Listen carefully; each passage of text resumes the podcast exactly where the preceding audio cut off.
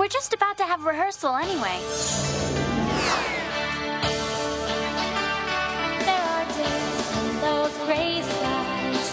Hey, Follow Spot! This isn't a cabaret. Could you tone it down with some color? Cabaret? Oh, sure, Ray, but what does cabaret lighting look like? Oh, oh forget it. Take a five-minute break. Moon Podcast Escalation! Sailor Moon.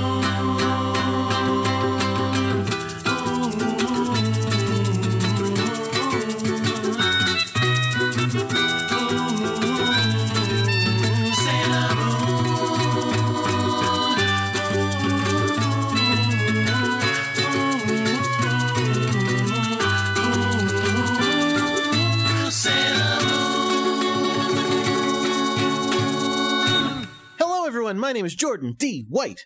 My name is Chris Sims, and this is Sailor Business. It's the podcast where we sit down with a friend each and every week and watch an episode of the classic nineteen ninety-two Sailor Moon anime, break it down, and talk about why it is that we love it so much. And this week, this week is one I have been waiting for for a long time. It is a Sailor Mars Spotlight episode. It's episode number fifty-four, The School Festival Is For Me?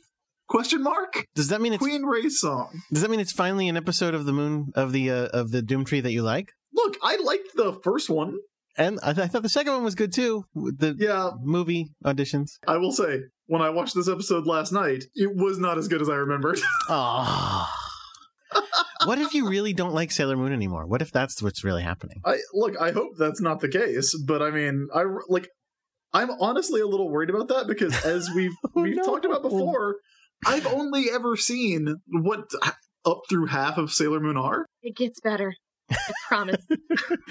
You gotta make uh, it to stars. You gotta. You at so, least gotta make it to S because it's so good. You true. Are already hearing the voice of our very special guest this week, returning from last week's episode, Christy Murdaugh.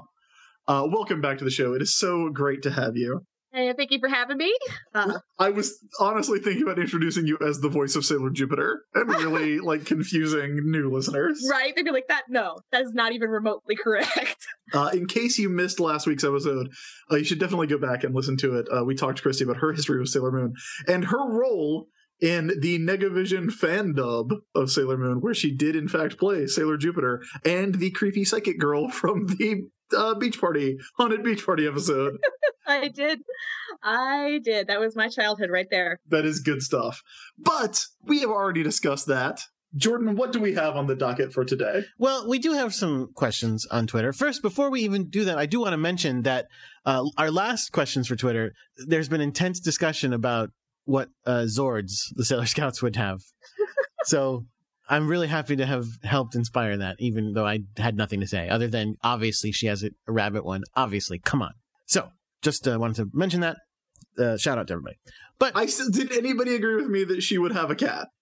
Not that I saw. No, no. Ugh, ugh. Betrayal. Every everywhere I go, people betray me. Luna has a cat. Don't worry about it. Luna wouldn't have a Zord. Why not? Alpha doesn't have a Zord. Yeah, but Luna can None operate of the computers. Mascots and sidekicks have Zords. Luna, Luna can operate computers, so she's shit. Alpha's a robot. Alpha operates computers. Alpha's in the command center. All right. You're probably right. Luna doesn't get a Zord. No, Luna does not get a Zord. That is ridiculous, and I am upset with you for even suggesting it. When she has her spin-off series, she gets a Zord. So what else do we have? What, um, before, before I get to, before I walk out of the show. uh, let's see. Let me try to catch up to where we were last time. We might be running low on uh, on questions. Hey, Chris, who is oh. a worse hero slash boyfriend? Did we do this one? Mamoru or Skeleton Man from Tarot? Oh, man. Steve, oh, that's a tough one. Steve Flynn asks this one. If you're not familiar with Tarot, Witch of the Black Rose... Uh, Probably for the best. Uh, yeah, I mean, maybe. Yeah. It's... It is a series that I... Like, the most widely read and... and popular thing I've ever written has been just me telling people what happened in this one comic. It was pretty funny, though. The Skeleton Man is uh, the main character's boyfriend, and he has the power to see and communicate with and punch ghosts. And there is an issue where he is investigating a string of murders committed by ghosts, and he has to stop because the bad guys decide to stop telling him the home addresses of the people they're going to attack. There is no further investigation.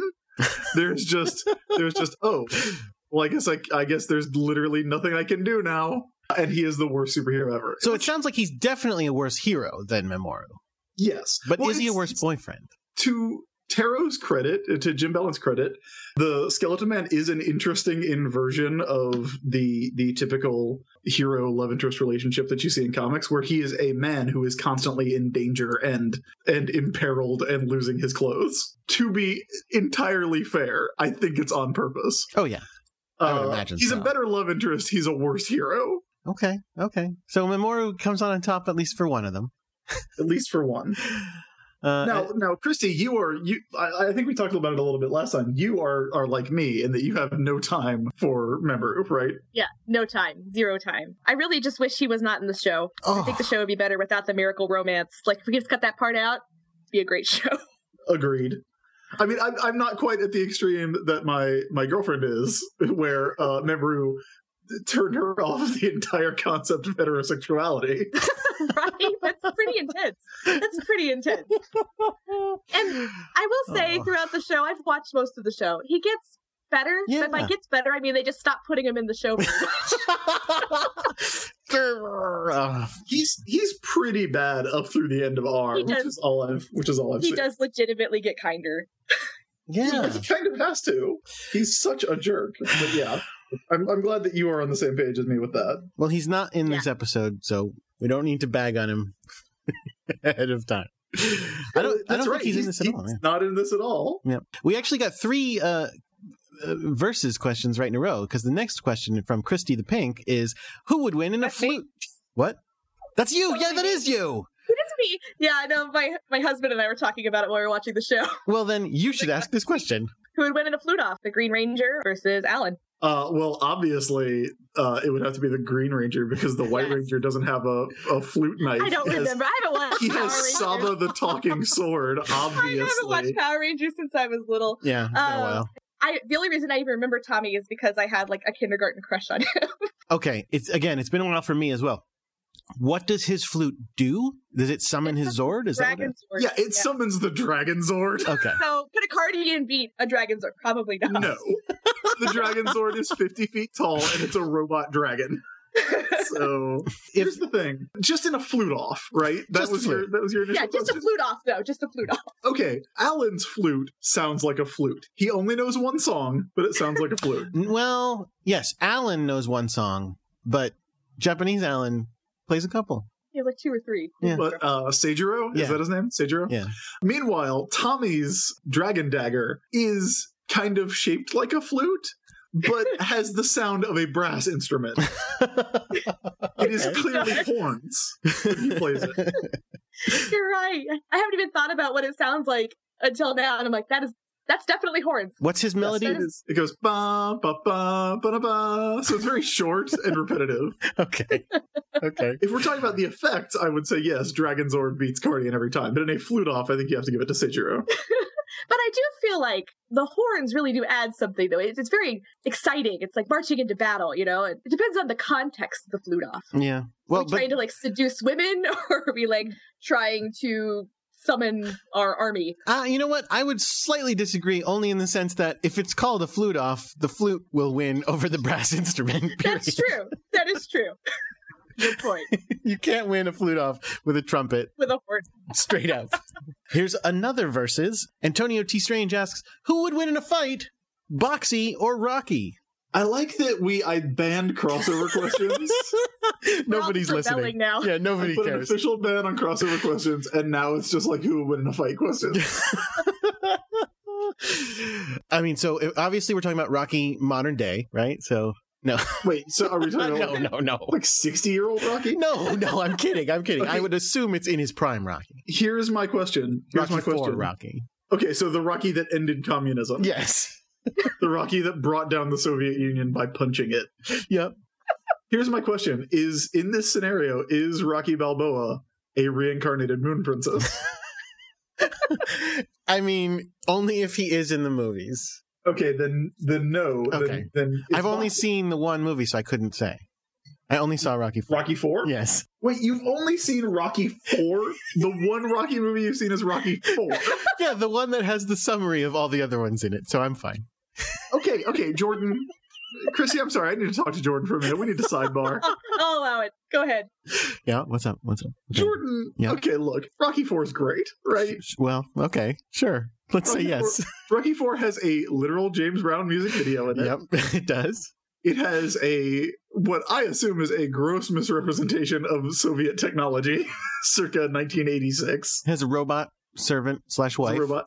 But you know that Rocky One is a legitimately good movie, right? It won Best Picture, I think. Yes, yes. It's legitimately good. You know that Rocky Four is kind of the worst of the of the first four. You know they. Oh, I was going to say of the first four, right? No, yeah, I didn't. Five is terrible. Actually, Six no, really. Okay. See, a lot of people have told me that they liked four better than two or three. Is that not true? I think the first one is is legitimately great. Like there is a scene in the first one that makes me cry. Like like legit. I, I feel like two is is two might be the weakest, but I like three a lot, and I think four is more fun. Four is the most fun of the movies. Five sucks. Six was unnecessary. But was it good uh, though? Did you see it? I did see it. It's I mean it's okay. You're gonna see it's, Creed? Uh I I might. I mean, I probably won't head out to the theater to like. To, thank you for joining us for our Rocky business. Rocky business. I might. I might see it. Like the, the trailer for um, Creed is really good, and I do like uh, uh, Michael B. Jordan. If you want lot, me to keep so. fighting, then you got to keep fighting. Yeah, like I, I do like the idea of Apollo Creed like having a, a legacy character. Anyway, anyway, you should see Rocky One. It's really good. I, I really probably good. should. Anyway, so that doesn't, not all of that does not answer the question, can Rocky beat Boxy? Uh, Boxy, Boxy, of course, because because Rocky can't do Moon Princess Halation on him. Christy, agreed? Yeah, that's, I mean, how else could he, he can't just like punch him into being, what are they, refreshed? Maybe he can, I don't you know. Can't, I don't know, does he have a refreshing punch? I don't. You know what? I, I I couldn't answer that because Rocky, for some reason, doesn't call out the names of his punches when he does them. What? No, it's no, weird, right? I mean, he kind of does that in Rocky Four. Now I really want to see. Forget Rocky One. I. I want to see the Rocky anime. Is what I want to see now. Let's see what else we've got. Here's not a crossover question. What is your favorite bit of weird Sailor Moon merchandise? Ooh, that's a good one. I've got some. Oh, oh let's hear it. Christy, please share. For Sailor Moon Crystal, they've been releasing some weird stuff. So they released Sailor Moon tampons. They did. And pads. They did. They totally did.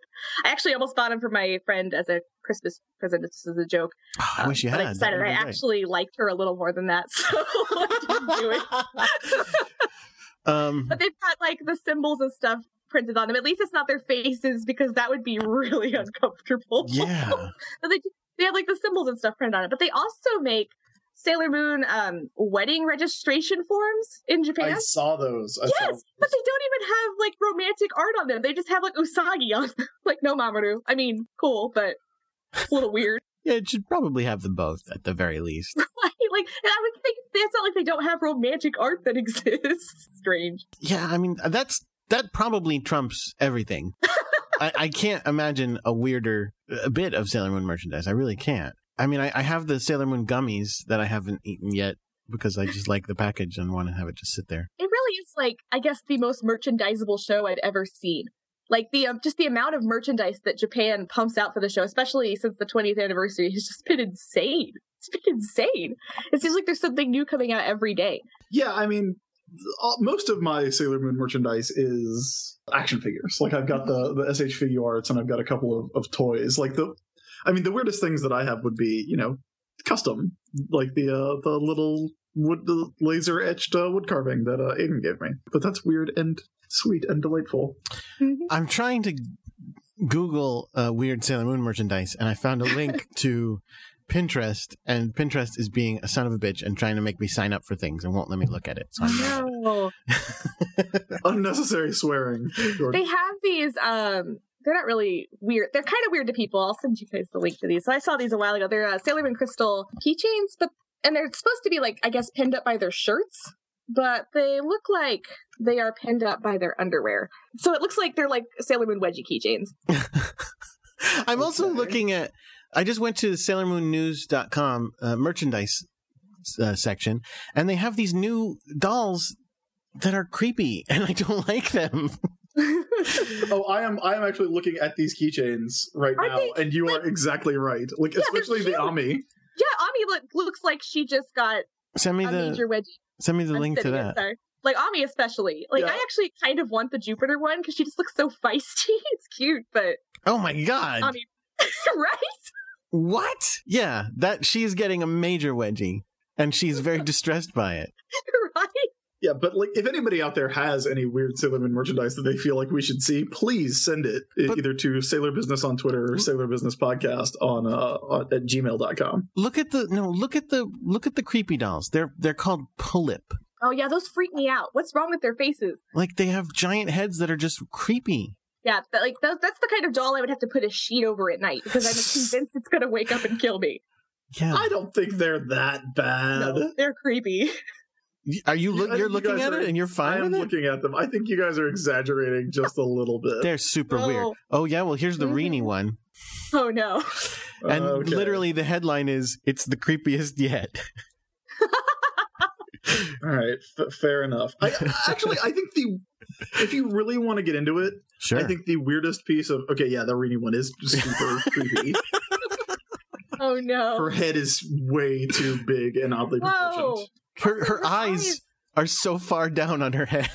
They're like they really are. in the bottom third of her head, which I is feel not like right. Oh, this awesome Luna purse.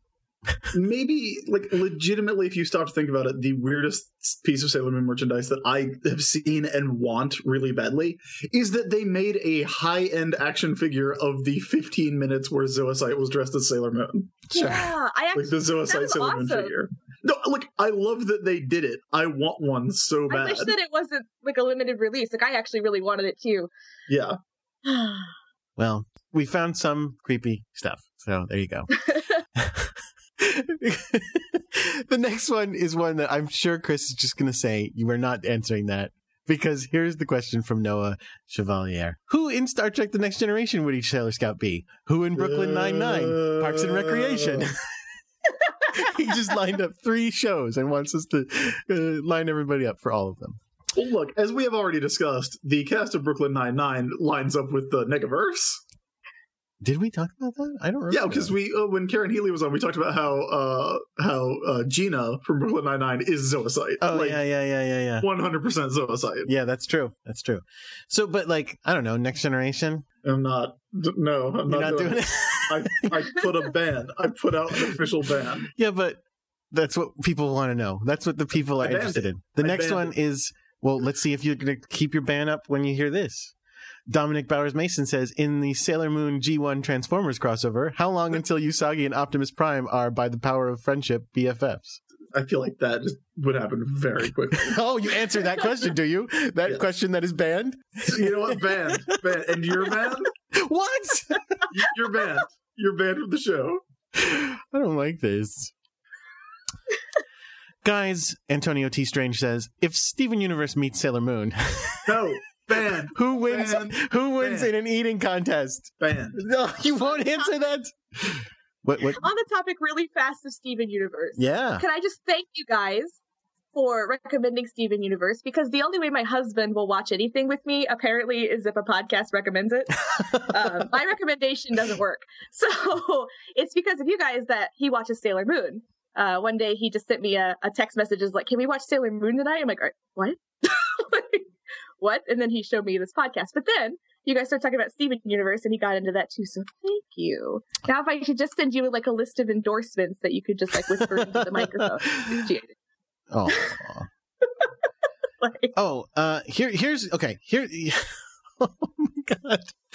Wait. I just keep seeing great questions. Everything is so wonderful. I'm gonna save this one for last. But uh, here's a ridiculous one. If Serena went to Arby's, what would she order? Would she share? Also, does Luna like Purina for cats? These are not crossover questions, so I think we can answer these. You know what? I'm still gonna ban it. What? I'm still banning. The Arby's is not a crossover. She just goes to Arby's, and I think obviously she gets the like. Do they? I haven't. There's no Arby's in New York, but when I when they're in New York City, but when I was upstate, they definitely would constantly be having these like five sandwiches for five dollars deals, and I she would obviously get that. five roast beef sandwiches for five bucks, and she would wolf them all down. You know what, Jordan? I'm going to let you answer. Like, you can ha- answer this one to your heart's content. I'll just step aside. You can have it. Oh, man. Uh, last question I want to do. One Mo Thing says, I get confused about all the versions of Sailor Moon. I feel like I'm missing something. Can you help? Yes, oh, we can. Okay. Yes. The main thing that we talk about on this show is the anime, which is the ran, what, nineteen ninety-two to nineteen ninety-seven? Is that right? Mm, that sounds about right. Yeah, sounds right. But the, as far as different versions, I guess the, the other primary one would be the manga by Naoko Takeuchi that ran for twelve volumes that you can win in a contest that we are having here there's, on the Sailor Business Podcast. I mean, there's at least five versions that I can think of. Uh, okay, so we've got the anime. Yeah, the original anime. The manga. The manga. The live-action tokusatsu show, which is called Pretty Guardian Sailor Moon. Yep. P G S M is how we usually refer to that, which is a a live-action version of the first season uh, that only ran for one year. It was, I think, two thousand three. Uh, we are eventually going to – I'm trying to talk Jordan into doing a special episode on that, uh, probably after – maybe after we finish the R, just to go back and see all the Four Kings of Heaven again and, and revisit with Queen Beryl. Because you miss them? I, I do miss them. I liked it. I miss Jadeite and, and Zoisite. I miss Maxfield Stanton. But they're going to so be much. so different in that version. Eh, they're not going to be that different. There's also the the musicals, right, which are what we watched for the Halloween special, which were long running. There was a five-year hiatus, but like they started in nineteen ninety-six and ran to two thousand three, and then, or was it was it even later? Was it like two thousand six and they started again in two thousand eleven? Something like that. And you're forgetting one. And Crystal. Right. Obviously. Um, which is a new version, which is based on the manga more directly than the original anime, and it's still being produced. Have they? Are they? Is it still? Did they announce it's got a second season coming or a third season yeah, or something? They did announce that they're going to do the uh, the next storylines of the Sailor Moon S storyline, uh, but they haven't said when it comes out. So okay, but there was an official announcement. It was pretty recent. Yeah, and Crystal is a a new show that is, like Jordan said, more heavily based on the manga, and we are not watching it. Yeah, we're not. Because we tried. We're trying. I, I watched every episode of it. Did you really? The whole darn thing. I did. Um, even when I was like, please don't make me watch this anymore. Does it ever like, come back around to being worth it? No. Oh. Okay. Okay. It was then. Like, not at all. Like I, the entire show, I was just like groaning and angry at it. So, um, no, not at all. And do you like the manga? You know, I do, but here's the problem with Crystal. They cut out all the humor. Oh. Or when they try to do the humor, the way that they draw it with that that weird art style, it's not a very expressive art style, and so the humor doesn't translate, so it just feels uncomfortable. Sure. Now, there are also, confusing matters a little more, there are three different versions of the anime that we're talking about. Because oh, yeah, that's true. Good point. The original Japanese audio. There's the nineties dub, which we usually call the original dub or the deep dub. And there's the new dub, which is the Viz Media dub that's on the current D V Ds. And on top of that, there's also, uh, if we're talking about the manga, there's also Codename Sailor V, which is a prequel to the manga that's kind of a prototype that's all about Minako as Sailor Venus. So look, if you are feeling oh. confused... And there's anime there's movies. There's anime movies that... Yeah. are named after the seasons, and they sort of correspond with those seasons, but they don't and really fit easily. Also, the seasons don't, they just have names, so it's not like season one, season two. Right. So it sounds like they could be different series if you don't actually know about the show. Yeah, like season two of Sailor Moon, where we are now, is, is it's Sailor Moon season two, but it's called Sailor Moon R. Yeah. And then the next season is Sailor Moon S. The next season after that is not Sailor Moon T, it's Sailor Moon Super S. And then there's Sailor Moon Stars? Totally sensible. No, not really. If you are confused, then that is why. But generally, the thing that we were talking about most of the time is going to be the original nineteen ninety-two anime that is loosely based on the manga. Yes. Um, one last thing Not I want to mention. Loosely, but like there, it deviates a little bit, I guess. One last thing I want to mention before we, we move away from Twitter into the episode, and that is a tweet that was not tweeted at us, but... Uh, originally, but someone linked us to it, and then I'm I'm sending to you both now. It is one of the best tweets in the universe. It's a picture from a, well, presumably a, a, a bookstore or a manga store, uh, in which a, a young person has written a little review of Sailor Moon and written it and put it up under the the books, and it says, uh, Sailor Moon Great manga because it shows how an ordinary girl can save the universe. From Emily, Aww. Age nine and a half. It's pretty great. I uh, was at my M M A gym just a couple of days ago, and someone in the kids class had left a copy of Sailor Moon Volume One, like on a table, like right near the entrance. And I was like, "Wait, did I? Did I bring Sailor Moon Volume One here? Have I been punched that hard that I forgot I brought Sailor Moon?" Kids actually are liking Sailor Moon, which is great. It's great, yeah. It's it's really surreal to me. I do a lot of um, conventions with my webcomic, and um, I'll have people that, you know, kids come up to me. They're like ten or eleven. They're like my age when I got into the Sailor Moon, and they totally love it. They'll talk to me about my Sailor Moon prints, and I'm just like, what world do I live in?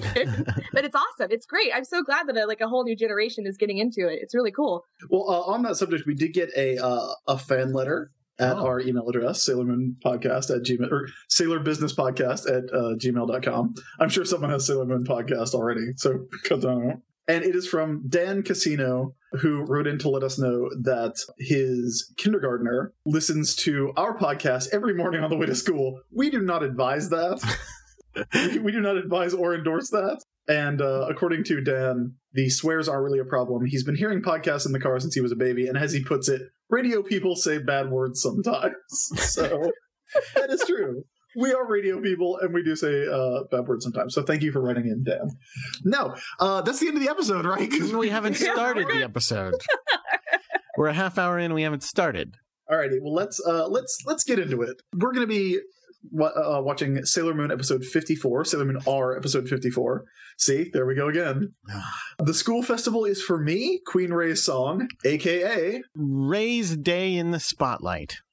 Okay, cool, cool. Yeah, uh, as always, you can watch along on uh, on Hulu or with the new D V Ds if you would like. And the first thing I have written in my notes for this episode, Jordan, and I th- like, I feel like this is your influence on me. Yeah, let's hear it. The first, the first thing I have written in my notes, all caps, scam, dude. You are you are awesome, because that's the first word of mine. Mine says scam artists. Absolutely. Absolutely. They are totally full of shit most, here. They are the most adorable scam artists. They are so cute in those in those those shrine maiden outfits. They're just adorable. And I love how bad they are at it too. Like what we're seeing is uh, all the girls, well, not all of them, but Two Makoto. Is it only Makoto and Minako? I, I, I think so. so. Makoto and Minako are filling in for Rei as shrine maidens. Uh, there's a big crowd of girls. Makoto is trying to sell them love charms and saying, no matter how many times I have my heart broken, uh, I always find a new boy with this. And Grandpa, Oji-san, is like uh, like trying to edit her sales pitch. Because he's like, no, no, no, you're not supposed to tell them you will be heartbroken if you buy these. You'll never be heartbroken if you get this. So they are just clearly trying to scam these impressionable, uh, love-struck young girls. Mm-hmm. I'm so proud and, of you. And then Minako goes, oh, hey, just bring them back if they don't work. And Grandma's like, no, no, we do not offer refunds for our magic charms. It is a whole weird scam going on. Absolutely, and it always has been. So there. The only reason that they have psychic powers is not because of their their uh, their uh, superstitions. Jordan? It's because they Jordan? are part monster. What? I mean, you call those superstitions. Most people would call those religion. Well, yeah, that's what know. they would call it. That's fine. Jordan? You know, you know what? I don't know of anyone of any religion who has superpowers. Only monsters have superpowers. The end. Either way, like this this whole love charm business is one hundred percent Makoto and Minako are trying to scam these children. Yes. And Grandpa. Like, Grandpa is, is a huge scam artist. Now, you may be asking yourself, hey, Makoto and Minako, they're not shrine maidens. Ray's a shrine maiden. Why isn't Ray trying to bilk these children out of their allowance? Well, it's because Ray is the chairman of the prestigious T A Girls Academy uh, school festival. As we know, Ray does not go to the same school as the, the Juban middle school as uh, Usagi and Ami and Makoto do. She goes to a private school called the T A Girls Academy, and she is in charge of putting together a big festival. And she is a... Hmm. How does the how do you describe She's this? a nightmare monster? Is yeah. That okay. That sounds yeah. that sounds right. She was a, she's a perfectionist, uh, a micromanager, uh, angry, yelling person, and for some reason, the girls of T A Academy think she is wonderful. They were referring to her, I I was like really convinced that I mis- misheard because they called her Rei Sama. I'm like, she's what? It's a little intense, guys. She's not like your lord. Like, she's just right. Bossy. They and they they do one of those shots, you know, you know, one of the shots where they have like the person is like freeze framed and everything is shiny and beautiful around them, and like there's bubbles and lens flares. Except it's a shot of her yelling angrily, and they're I did like, notice, though, oh. I watched this both in the deep dub and I watched it subtitled, and I was mm-hmm. like, I think a lot of my hatred of Rei is coming from watching the deep dub because man, she is wretched.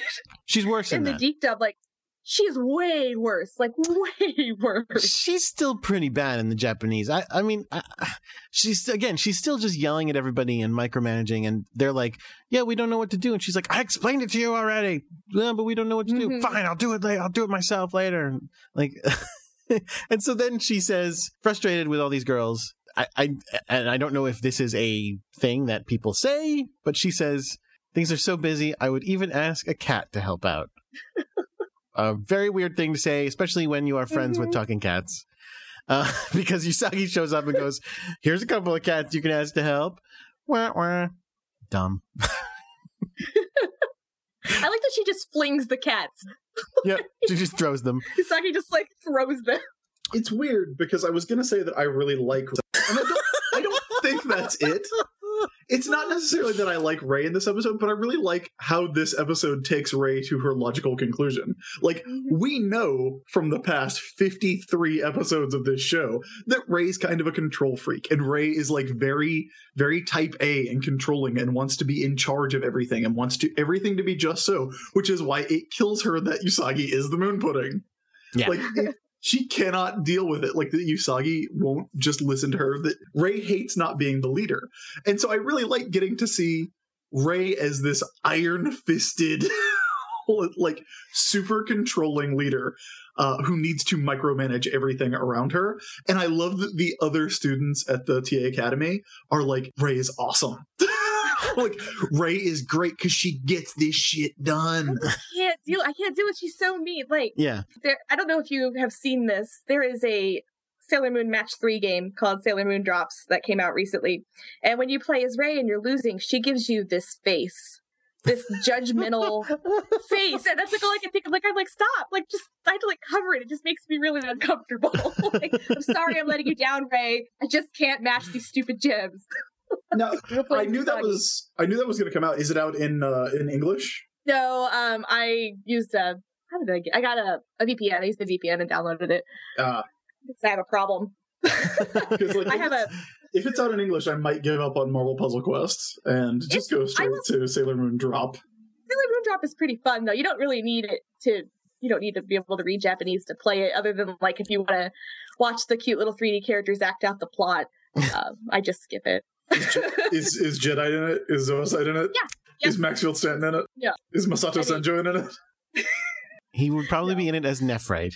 Yeah, he's just there as Nephrite. They don't. We don't get any awesome like Maxfield Stanton or anything like that. Or if they did, I probably skipped it. yeah, yeah, yeah. You wouldn't know. You don't watch them. I only know a little Japanese, so I just skip the cutscenes and just go straight to matching matching my gyms forever. That's all I do. That that game has ruined my life.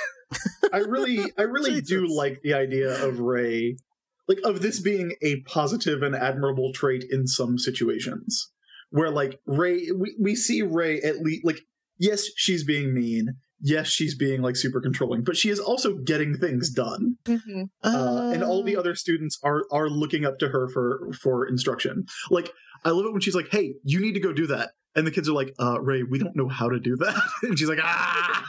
Well, okay, I'll tell you why I'll, I'll I'll be okay with that description. Because what that really means is that all the kids who are not needing to be dominated in order to get things done are probably like, uh, you know what, screw this, I'm not doing this, and, I'll, and left.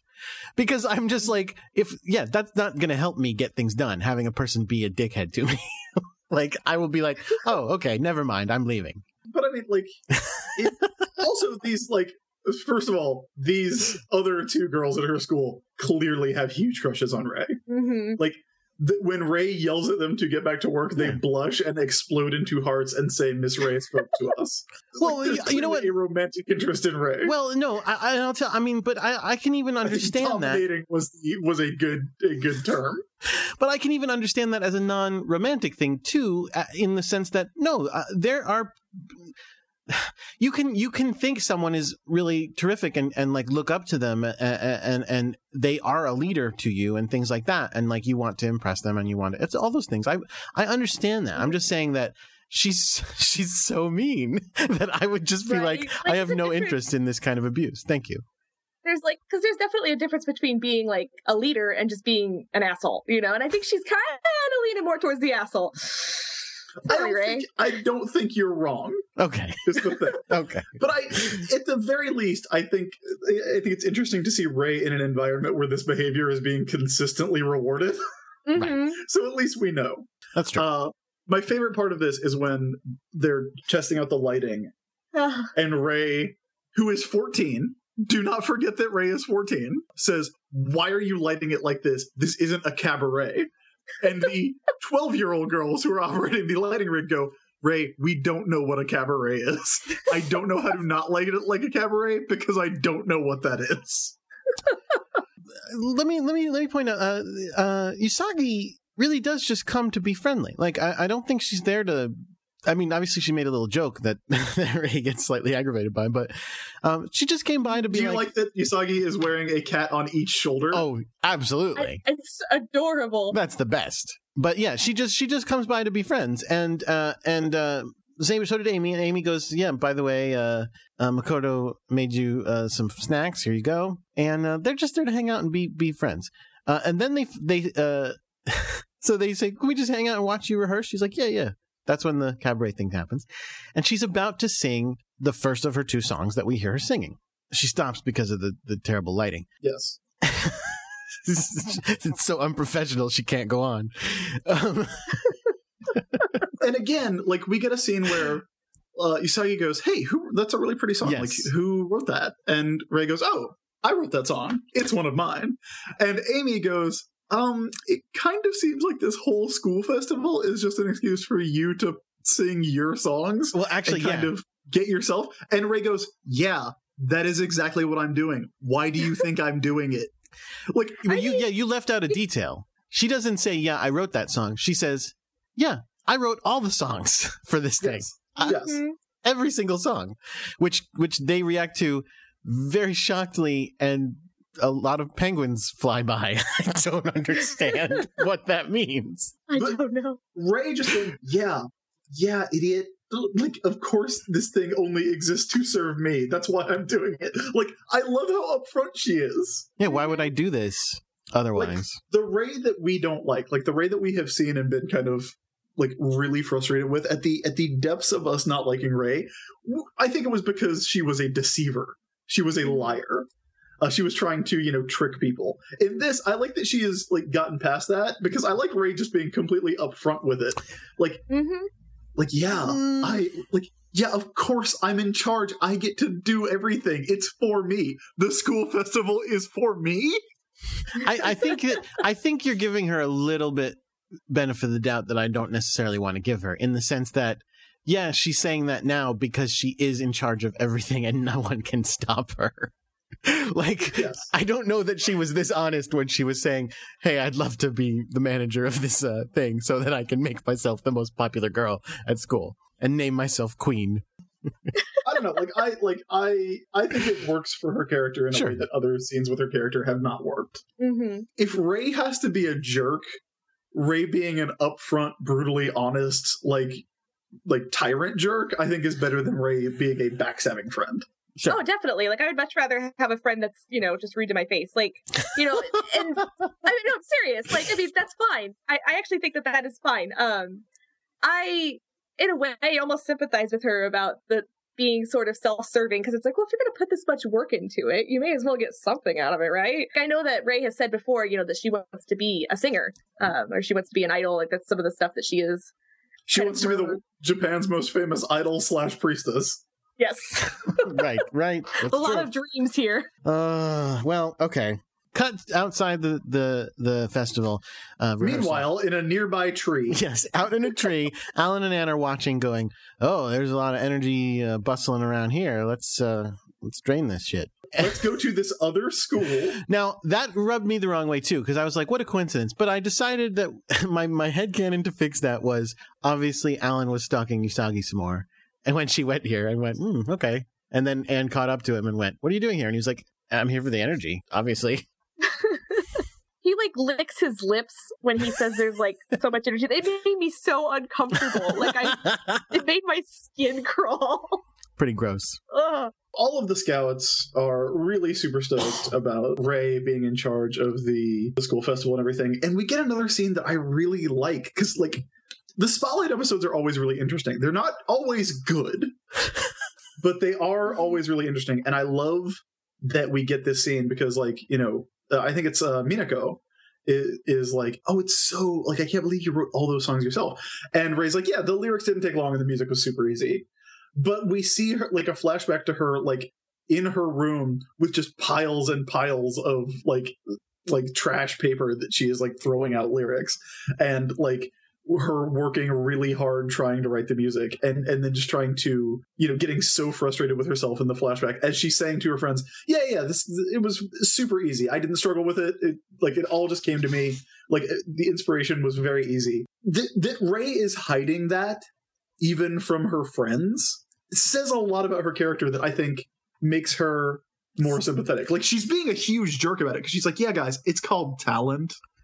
And and meanwhile, like, we're seeing in the flashbacks where she's, like, bashing, like, the keyboard as she's trying to write because she's so frustrated. I mean, which is what writing is like. I guess mm-hmm. it's sympathetic. It's kind of sad. Like, it's like, God, do you not have any, like, friends that you trust? Yeah, it, like, it really is. Ray's defining characteristic, and we've seen this even in um, the the finale of season one, like, Ray's defining characteristic is that she won't let other people in. Mm-hmm. Like, she won't, she always has to be perfect, uh, which I think is really relatable, that, you know, you can never, like, everything always has to be perfect for Ray. And so she and can't like, even admit that she worked hard to do something good. Yeah, and I feel like that this scene is the first time I've ever actually legitimately related to Ray, where um, I felt sympathy for her, and And I know what it's like, you know, um, when you've worked on something, but you also, you don't want to tell people how much you struggled. You want them to think that you actually have a talent, you know, yeah. or that uh, that it's effortless. It's no big deal. You know, it's no big deal. And you don't want to sound like you're bragging, too. I think in a way, by trying to brush it off, it's like, it's like, oh, I put all this work in and it was just, it was just so much. Just like, oh, it's no big deal. It's fine. Yeah, especially because you know.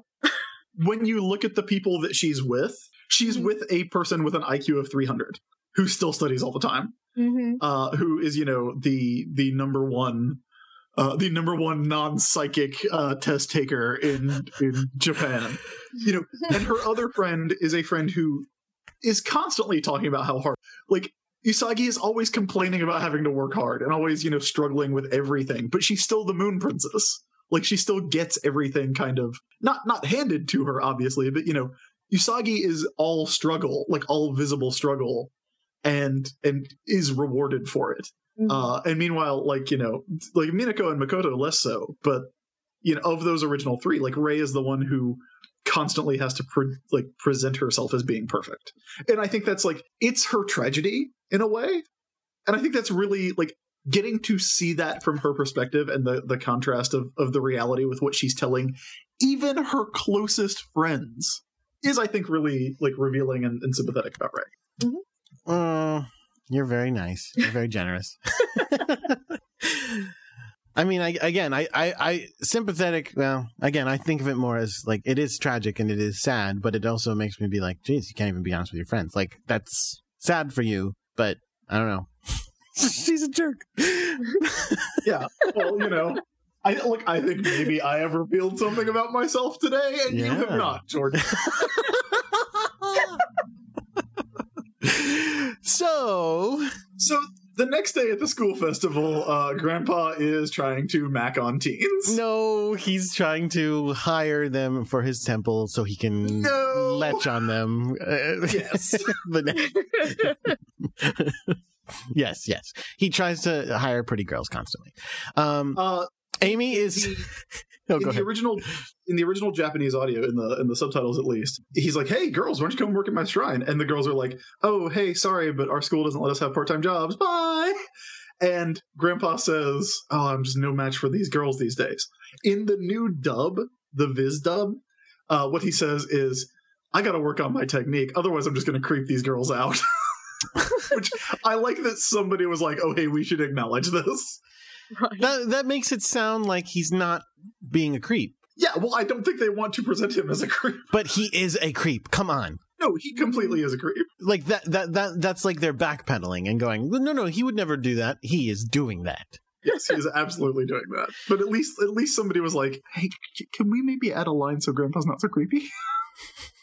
That sounds like a Deke dub kind of thing to do, which I, I didn't think they did that sort of thing anymore.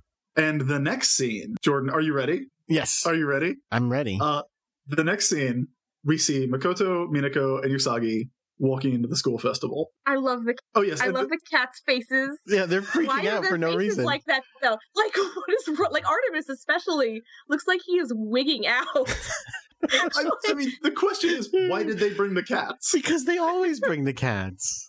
And they, they wear them like as accessories. Cats, like this, they look like how actual cats would react to be take, being taken to a festival, like just being around all that. Like, but they're red people all the time. Why do they look so freaked out? Their eyes are enormous, and again, they have like no bones in their body because they're like dra- draped I, over I them. I love that stuff. It's the so, best. Jordan, what what is what does Usagi love most in the world? Oh gosh, uh, eating, sleeping, and yes, taking the yes. easy way out. Eating. Number one, it's her, it's the thing she loves most in the world. So Usagi walks in asking, "Where's the food? Where's the takoyaki? Where's the yakisoba? Where's the curry rice?" Sure. And Makoto goes, "Where's Amy?" Because what does what does Makoto love most in the world, Jordan? Cooking. No, Amy. She loves Amy the most in the world. And where, whereas Amy, the thing Amy loves most is research papers, and that's is, is math books. She is off at a research presentation. Which there's a research presentation going on at the festival, really? It is a school festival, I guess. Oh, yes, science clubs or something. It's yeah, it's like the person giving the presentation and Amy. Now, can we talk a little bit about school festivals? Sure. Okay, well, this is this is a thing that I see in anime and I see it in manga. You know, it's all over Azumanga Daioh. It's all over uh, Yotsuba. It's all in, you know, obviously it's here in Sailor Moon. But like these school festivals where each class will like do a thing, like they'll make a little cafe or they'll have like uh, puzzles or something. Is that real? Like, is that a thing they do at schools in Japan? I mean, it must be. Actually. Yeah, like, I mean, it has to come from somewhere, but that's something I actually have no idea. I would I would love it if someone would write in and tell us if, like, these school festivals are as elaborate as they are presented in anime and manga, or if it's, like, a thing where, you know, on every sitcom, uh, you know, there's always a school musical that is a huge deal that has right. an unlimited budget. We'll get to that episode. Yes, yes. Interestingly, we see uh, Minako be really bad at golfing. I thought that was really cute. Which kind of shoots down the theory that Minako's uh, special power is super athleticism. Well, that's, I mean, there's skill to golfing, isn't there? Yeah, there's like definitely skill, but is it in the same vein as like being able to do backflips? No, I don't think I don't so. mm. mm. Chris, they're the same we thing. Do... There's some episodes that go back to the athleticism in S, where she plays a lot of volleyball. Um, there's like lots of flips, and so maybe she like forgot it for a while and it's earned her athleticism back. Now, Makoto wins a cake baking contest. Makes sense. What is this game show that Amy and Ray are on? uh, it yeah, says it says it's a, a thing for like matching couples because the the D V Ds have translations for all the signs. So we see Minako's with the golf club. According to the sign, Amy and Ray are at feeling couple ten and ten. So I guess, I guess they did they not match. I guess they don't match. No, and okay. It looks to me like what and I haven't paused here. So there's a giant heart with a red side and a blue side. For Amy's, the blue side is going for Ray's, the red side. But there's also guys in front of them. So I think that's what is happening here. Is the guy is saying I don't like Amy, and the other guy is saying I like Ray, and Ray is like no, I don't like this. That's what I think is happening. Well, the, the guy in front of Amy has the has the embarrassment sweat drop, though. Oh, so you think maybe Amy yeah, is judging him? So is yeah? Is it like I think? But then why would Ray be so freaked out? Holding. Well, I think I think it's showing that Ray likes the guy and that Amy doesn't. Oh, okay. Like so. Amy doesn't like this guy because because Ray and Amy are the ones holding the little pulse measuring things. So oh, it's measuring Amy's their just, pulses? I mean, that's how love testers work, right? I didn't know. I've, I've never yeah, experienced like, a love tester. I have no idea. I, I don't know if it's like, I think there's some that maybe measure the heat of your hand. Yeah. It's, it's. So, okay. It's so it's saying, okay, that makes sense to me now. So it's saying Amy, uh, Amy doesn't like this guy and he's going, oh, and Amy for Ray, doesn't like this boy or any boys. And it's saying Ray has a crush on this boy, and she's like, what? Yes. Okay, that makes sense. I think that is what's going on there. Meanwhile, in a nearby tree again. Under the tree now. Yeah. Under this, a blue, ominous tree. Yes, this establishing shot is great because everything's like green and, and like brightly colored, and there's this l- literal like one circle of gray shadow where Alan and Anne are just standing watching everything. And this is where Seijiro the episode gets crazy. They get ambushed by a couple of girls who are like, they're perfect. And they take their measurements and they're both like, what? What are you doing? What?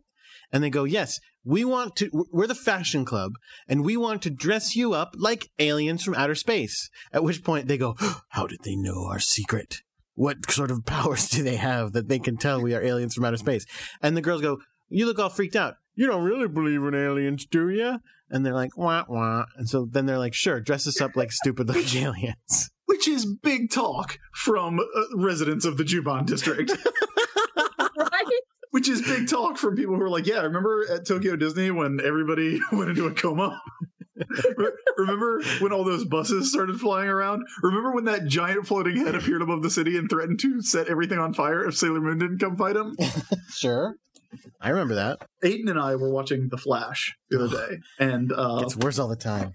Well, we were watching the, the Jay Garrick episode where he shows up and everybody, like, no one will believe that he's the Flash from another Earth, right? So dumb.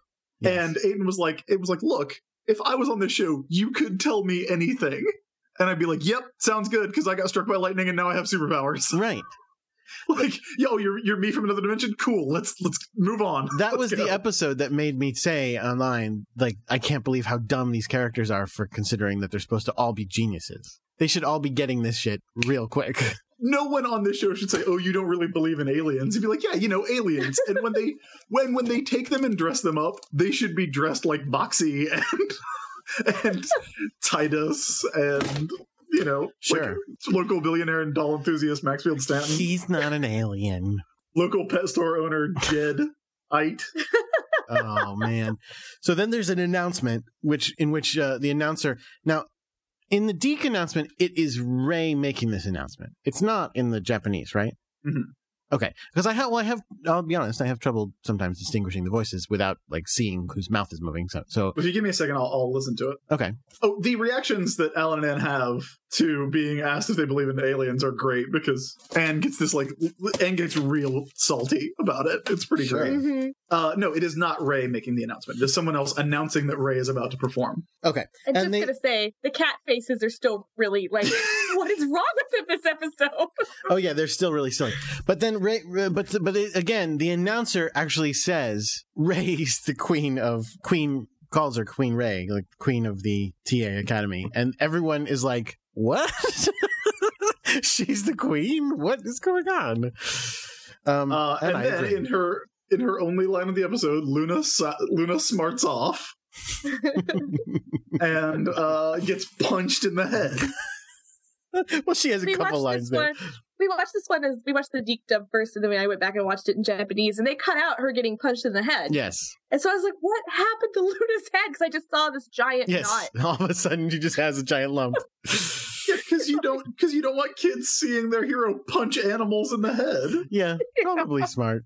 Don't punch your cats, kids. Sailor Moon uh, says. So we cut back to Alan and Anne dressed as space aliens in outfits that are no more or less ridiculous than what they actually wear. They are slightly more ridiculous. Well, okay. Alan has a picture of a spaceship on his chest, like it's a Ben Cooper Halloween costume, and he is wearing pantaloons. Now, but other than that, like they like by the standards of uh, Yoma, they are they are not at all ridiculous. Now, here's another complete swap uh, of meaning between the uh, Japanese and the Deek dub. When they throw them out on stage in Japanese, they go, "Oh!" Everybody laughs at them and claps and goes, "I feel sorry for this year's sacrifices," meaning this is like a prank, or everybody's laughing at their expense. And yes. and Alan and Ann don't realize that they're laughing at their expense and they're going, look, they love us. In the Deek dub, they legitimately love them. And I don't know why. Like, they say something like, wow, there's now there's some fashion I'd buy off the rack or something like that. Like, I was like, what? Yeah, something weird like that. Like, wh- why are you saying this looks cool? This does not look cool. We also see them in a couple of different outfits. And uh, Jordan. Yes. I don't want to blow up your spot or anything, but uh, people already know this. You, in your real life, are the editor of Marvel's Star Wars comics. That's true. And there is a great shot of uh, Anne with a lightsaber. Totally. And uh, we're suing. And Alan dressed as a kind of Space? half Darth Vader, half Shredder from Ninja Turtles, half Prince Valiant. Okay, I, I, I didn't see the, the Darth Vader connection, but now that you say it, yeah, I can see. I mean, just not He's in got black. That yeah, weird helmet. Yeah, just uh, like white instead. So when are you going to incorporate these designs into the comics? Like, when when are these two characters going to show up? When are Natsumi and Seijiro? How do you know this isn't the, the basis of the entire Darth Vader series? That's that's all. Oh, okay, okay. We'll get there, Chris. I don't want to blow things up, but in your real life, you uh, are a famous squid merchant, correct? Yes, yes. I am a. I am a. I was the inspiration for Splatoon. Because then all of a sudden they're dressed as squids. Yes. And. And to be fair, they're very elegant squid costumes. That is not a word I would put in a squid costume. It's not like a cocktail party squid outfit. I feel like if you took the weird hat off of uh, Natsumi's, off of Anne's. Yeah, like, maybe add some, like, it's just like a sequins. It's a Red Morticia Addams dress, basically. Sure. It really kind of is. The oh. hat is what makes it ridiculous. And meanwhile, like, everybody's like, ha ha ha, what ridiculous costumes! And they're like, energy is great. We're gonna we're gonna suck the energy out of all these assholes. Yeah, they're like, we're we're bu- we're really building Sorry, them up nice for for when yeah. we uh, take them down. So that then their their portion of it is over.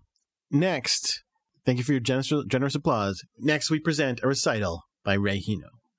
She brings out her giant musical score, and again she starts her song. Now, we didn't talk about it yet. This, the first, now, there are two songs in this episode, both in the Japanese and in the English. In the English version, this first song that she does is the, the up-tempo number. It is called, I believe the name of the song is Call My Name and I'll Be There. It is a rip-off of the Friends theme song. um, if you'd like, I can call up a sample of it. It's up to you. Please, please, because right. I only have the yes. uh, the new version available to me. Call my name. Although I, I actually do have the C D soundtrack, so I guess I could just pop that in later. uh, here, here, we, here we go. I never realized this until now. There are days when those gray skies make you blue. Each forward step you take, you fall back by two. You've been hit by some.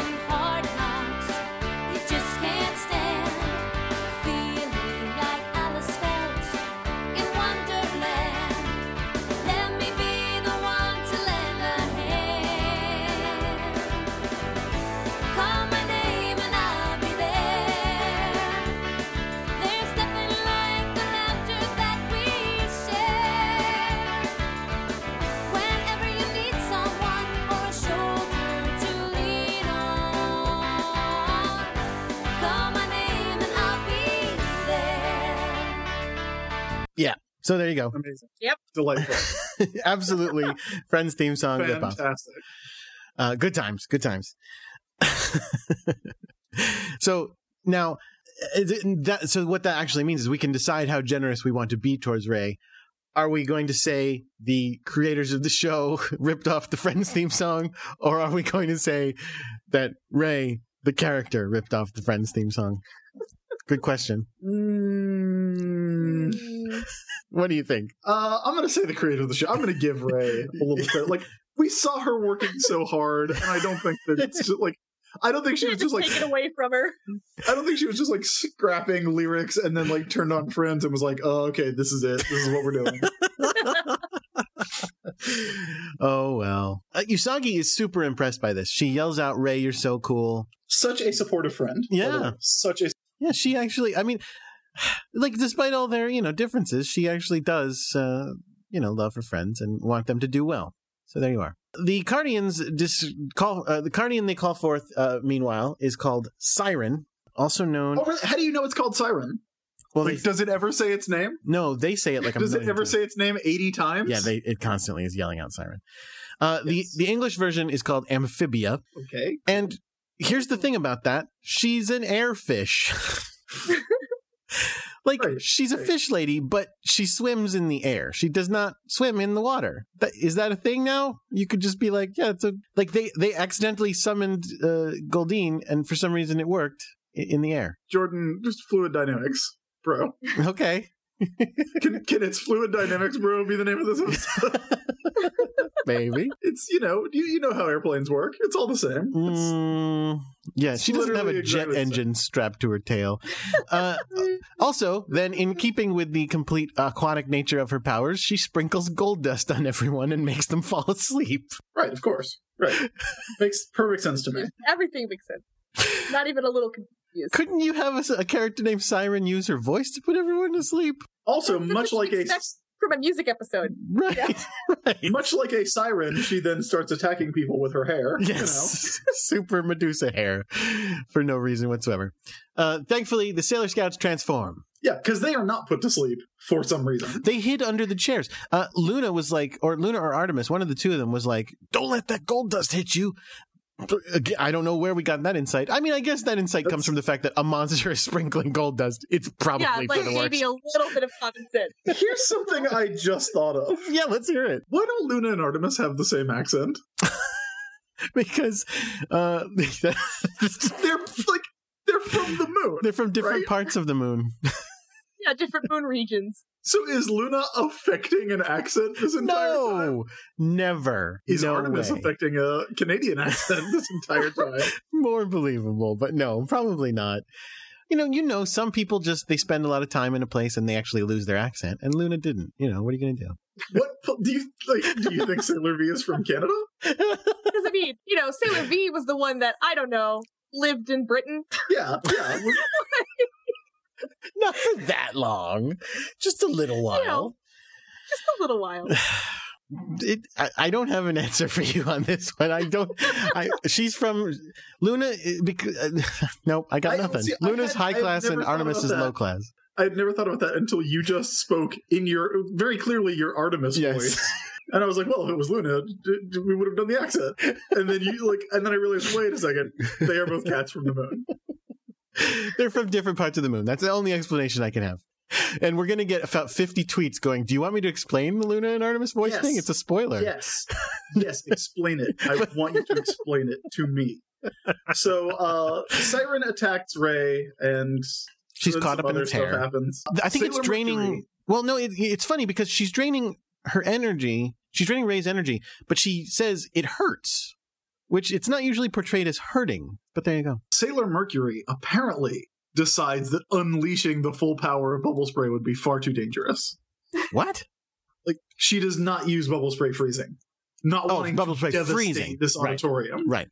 Well, Instead, she combines she only it. uses the supremely destructive power of regular bubble spray. Well, no, because we get Supreme Bubble Thunder Spray. Oh, do they do they combine? Well, I don't know if the hey, hey, effect uh, combines, but they okay, all right. I see where this is. Hey, it does combine, actually. It does. It does combine. Hey, uh, real quick, Christy, what what is the name of Sailor Jupiter's attack? Do you do you know? Do I know?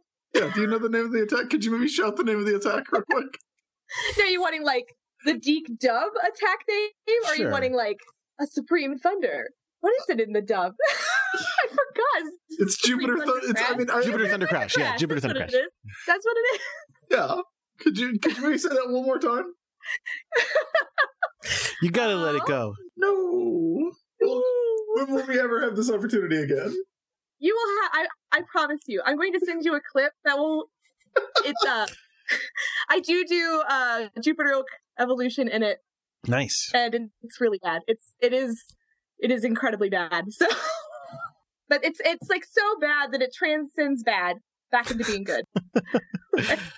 Well, in this one, she doesn't use that. In this one, we have, like I said, Supreme Bubble Thunder Spray. And a combination of bubbles and lightning tears Siren's hair in half so that Ray can be freed.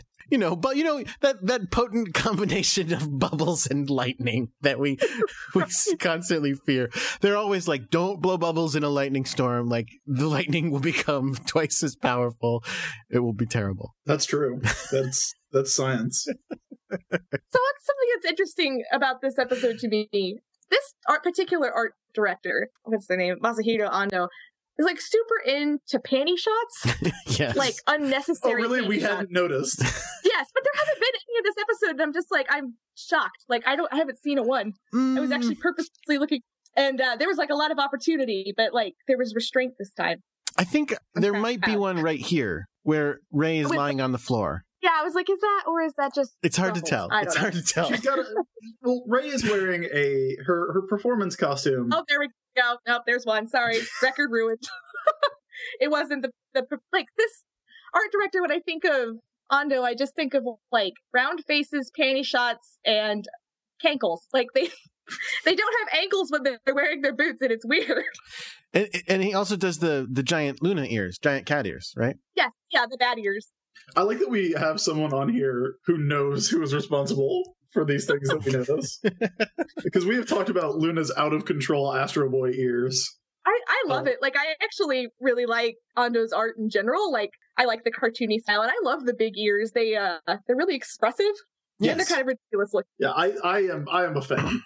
I am a fan, as we've talked about before. Ray gets super upset that her performance was interrupted. Not that all of the other children in her school are in danger of being killed right. by a monster, but just that they can no longer hear her beautiful performance. And all of her friends are being attacked and have passed out. It's like, that doesn't matter. None of that matters. Yeah. She she so, uses her phrase, I'll chastise you. Love it. Love in it. The name of Mars, I'll chastise you. Nice. Uh, but then, then she almost faints.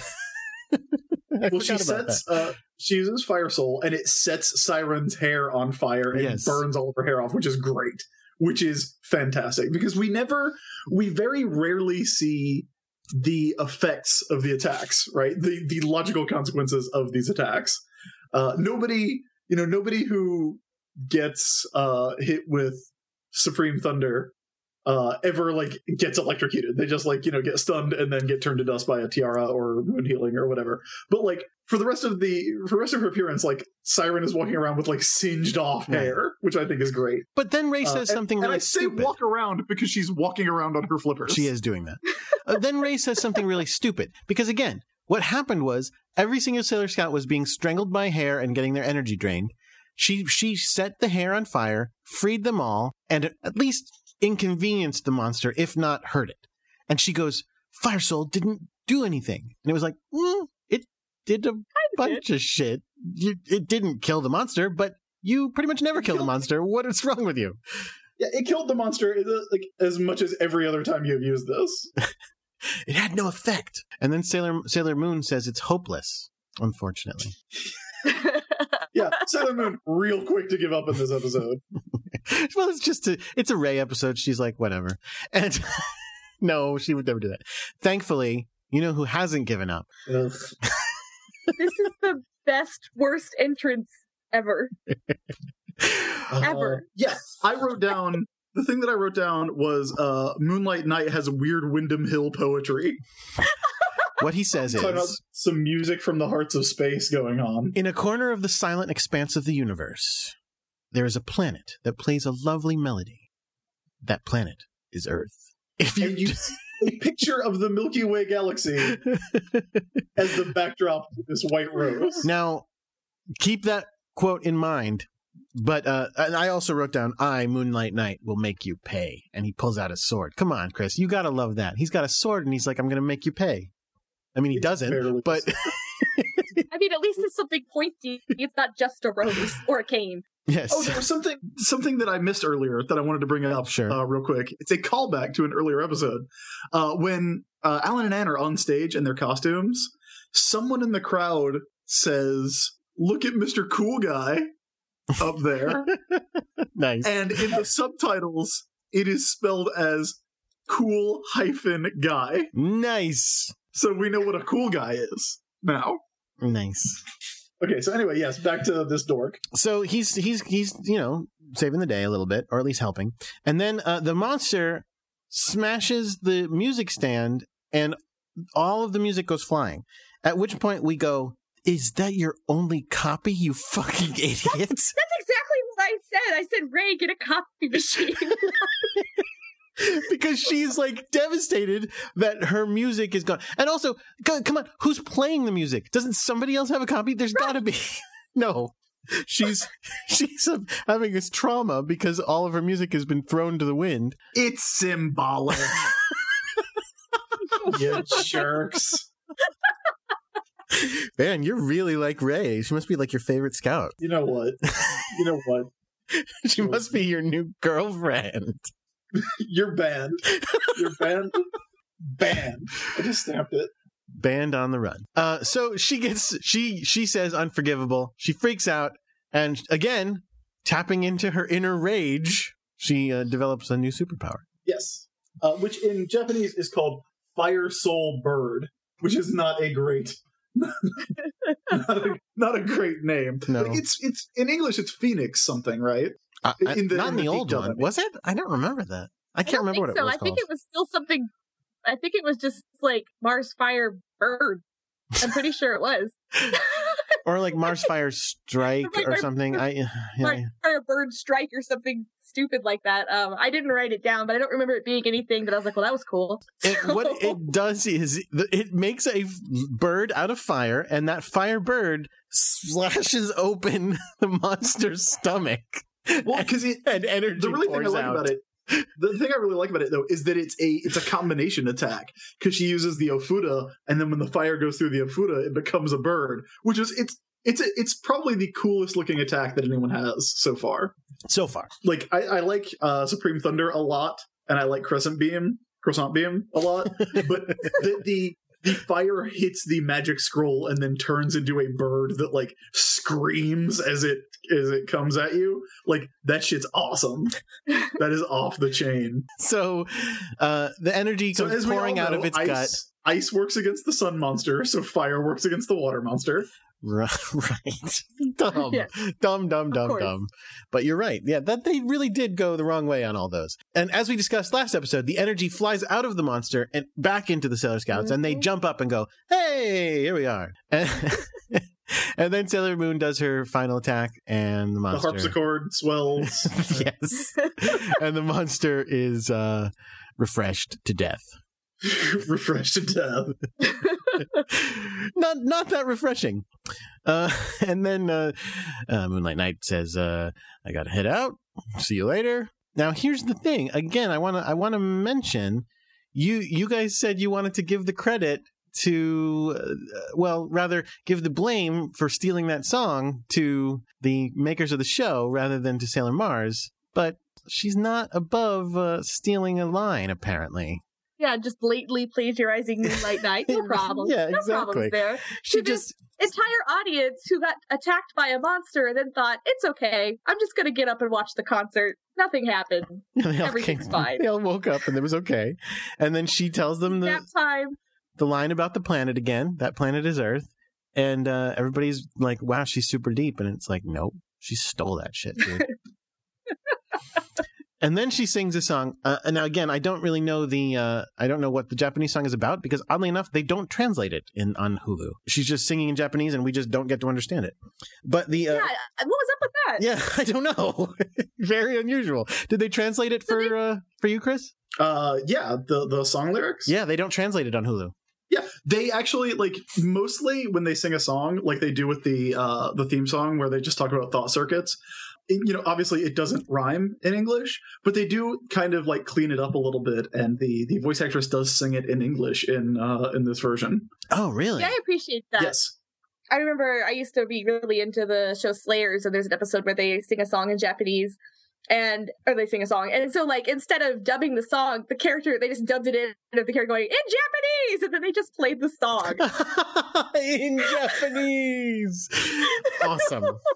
awesome. In the Deke dub, they replaced this with the song Starry Night. Now, this is actually really strange because one of a few, this is the, the first time I've ever noticed, Starry Night musically is very similar to the Japanese song, almost identical.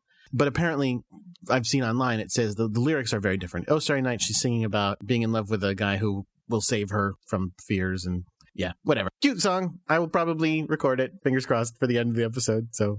Throw my hat over the wall. Yay. So uh, the song goes well. Everybody likes it.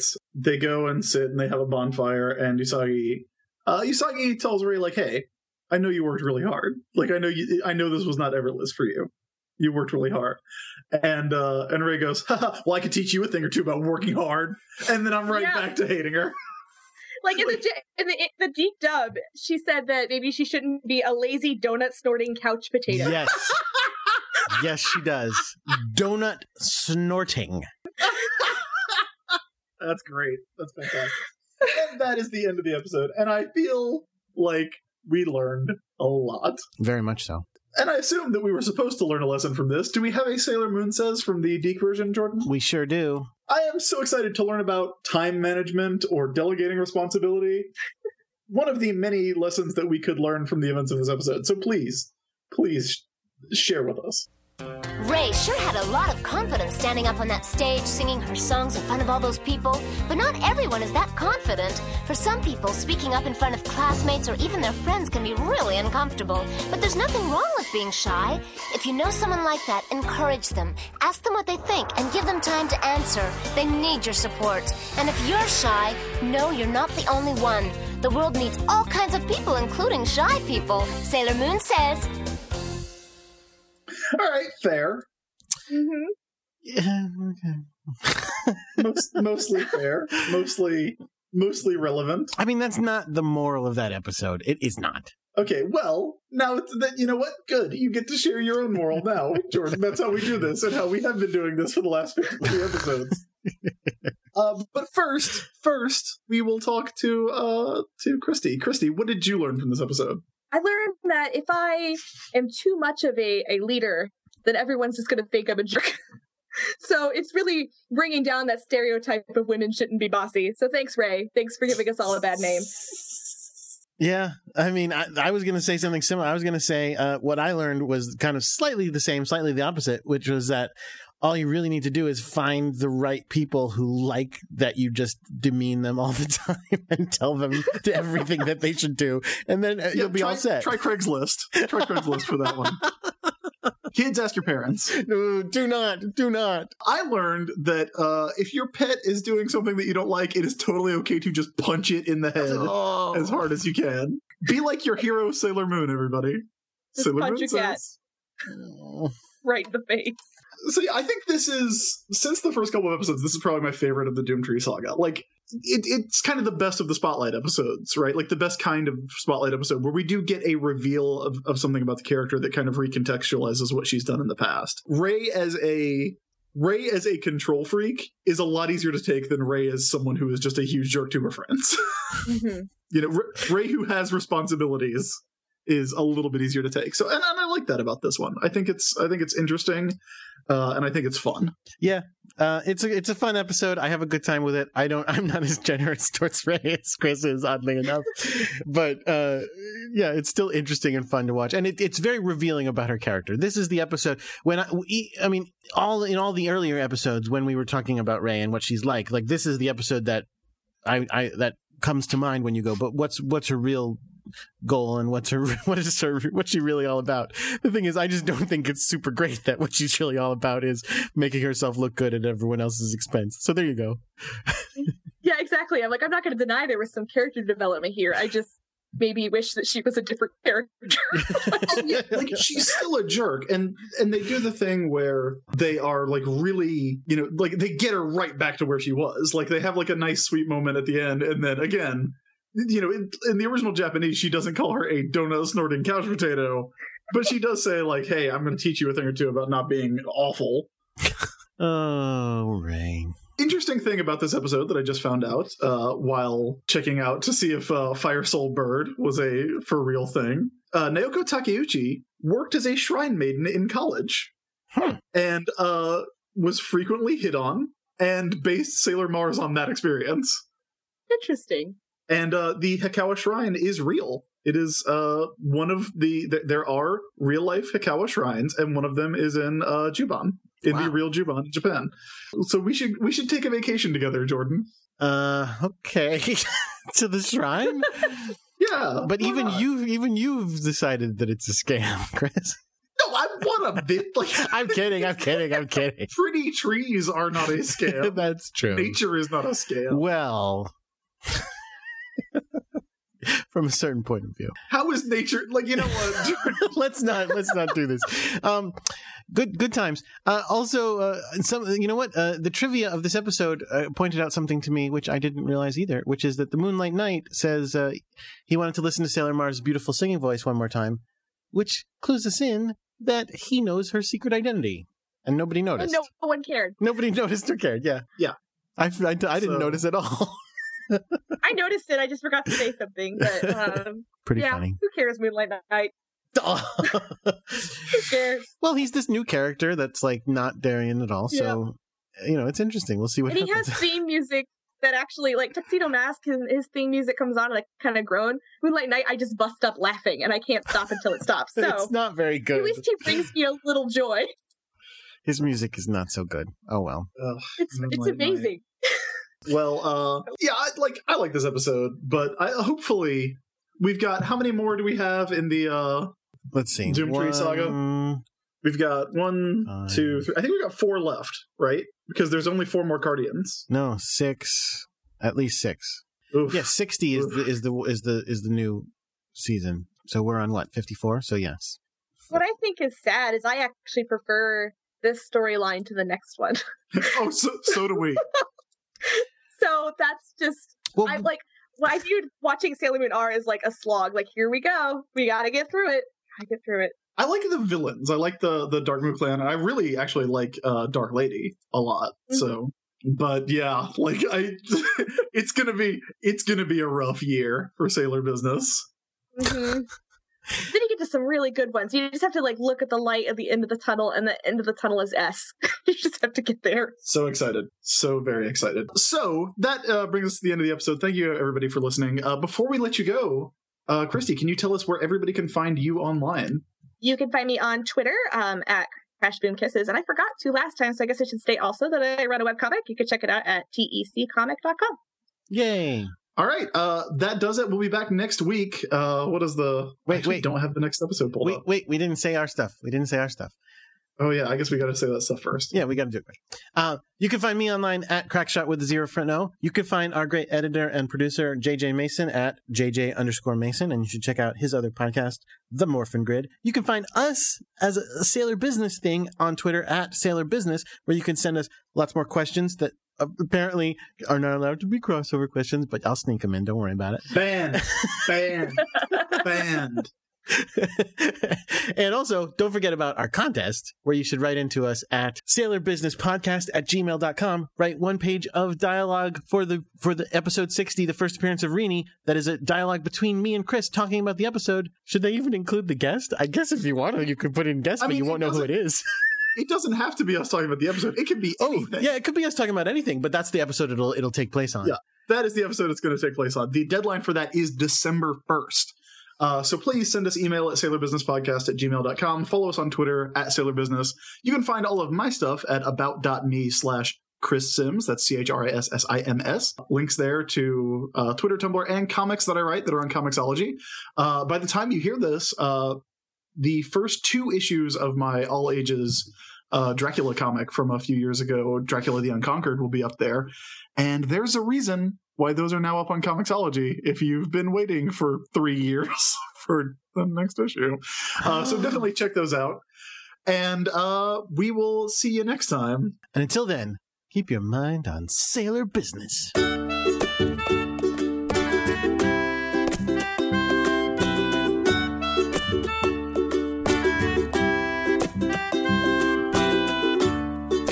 I've waited all my life for the day when love appears, like a fairy tale in days gone by.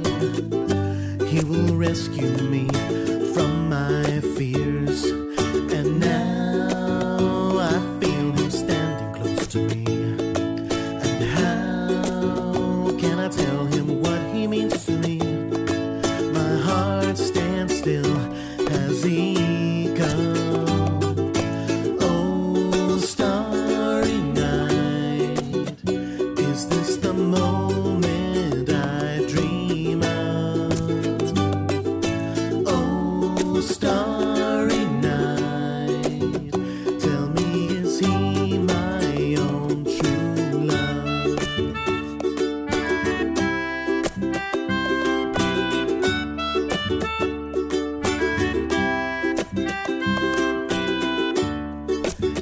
Every night I think of him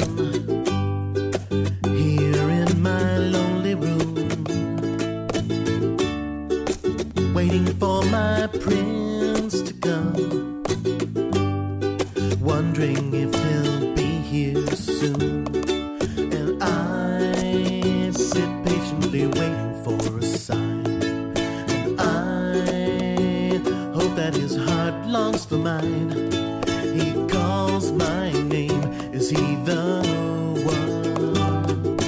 Oh, starry night, is this the moment I dream of?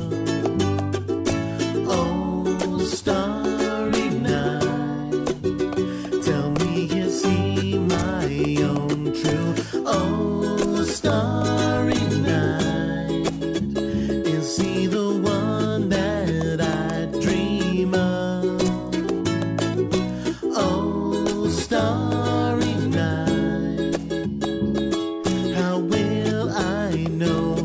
Will his love show? Is he my own true love?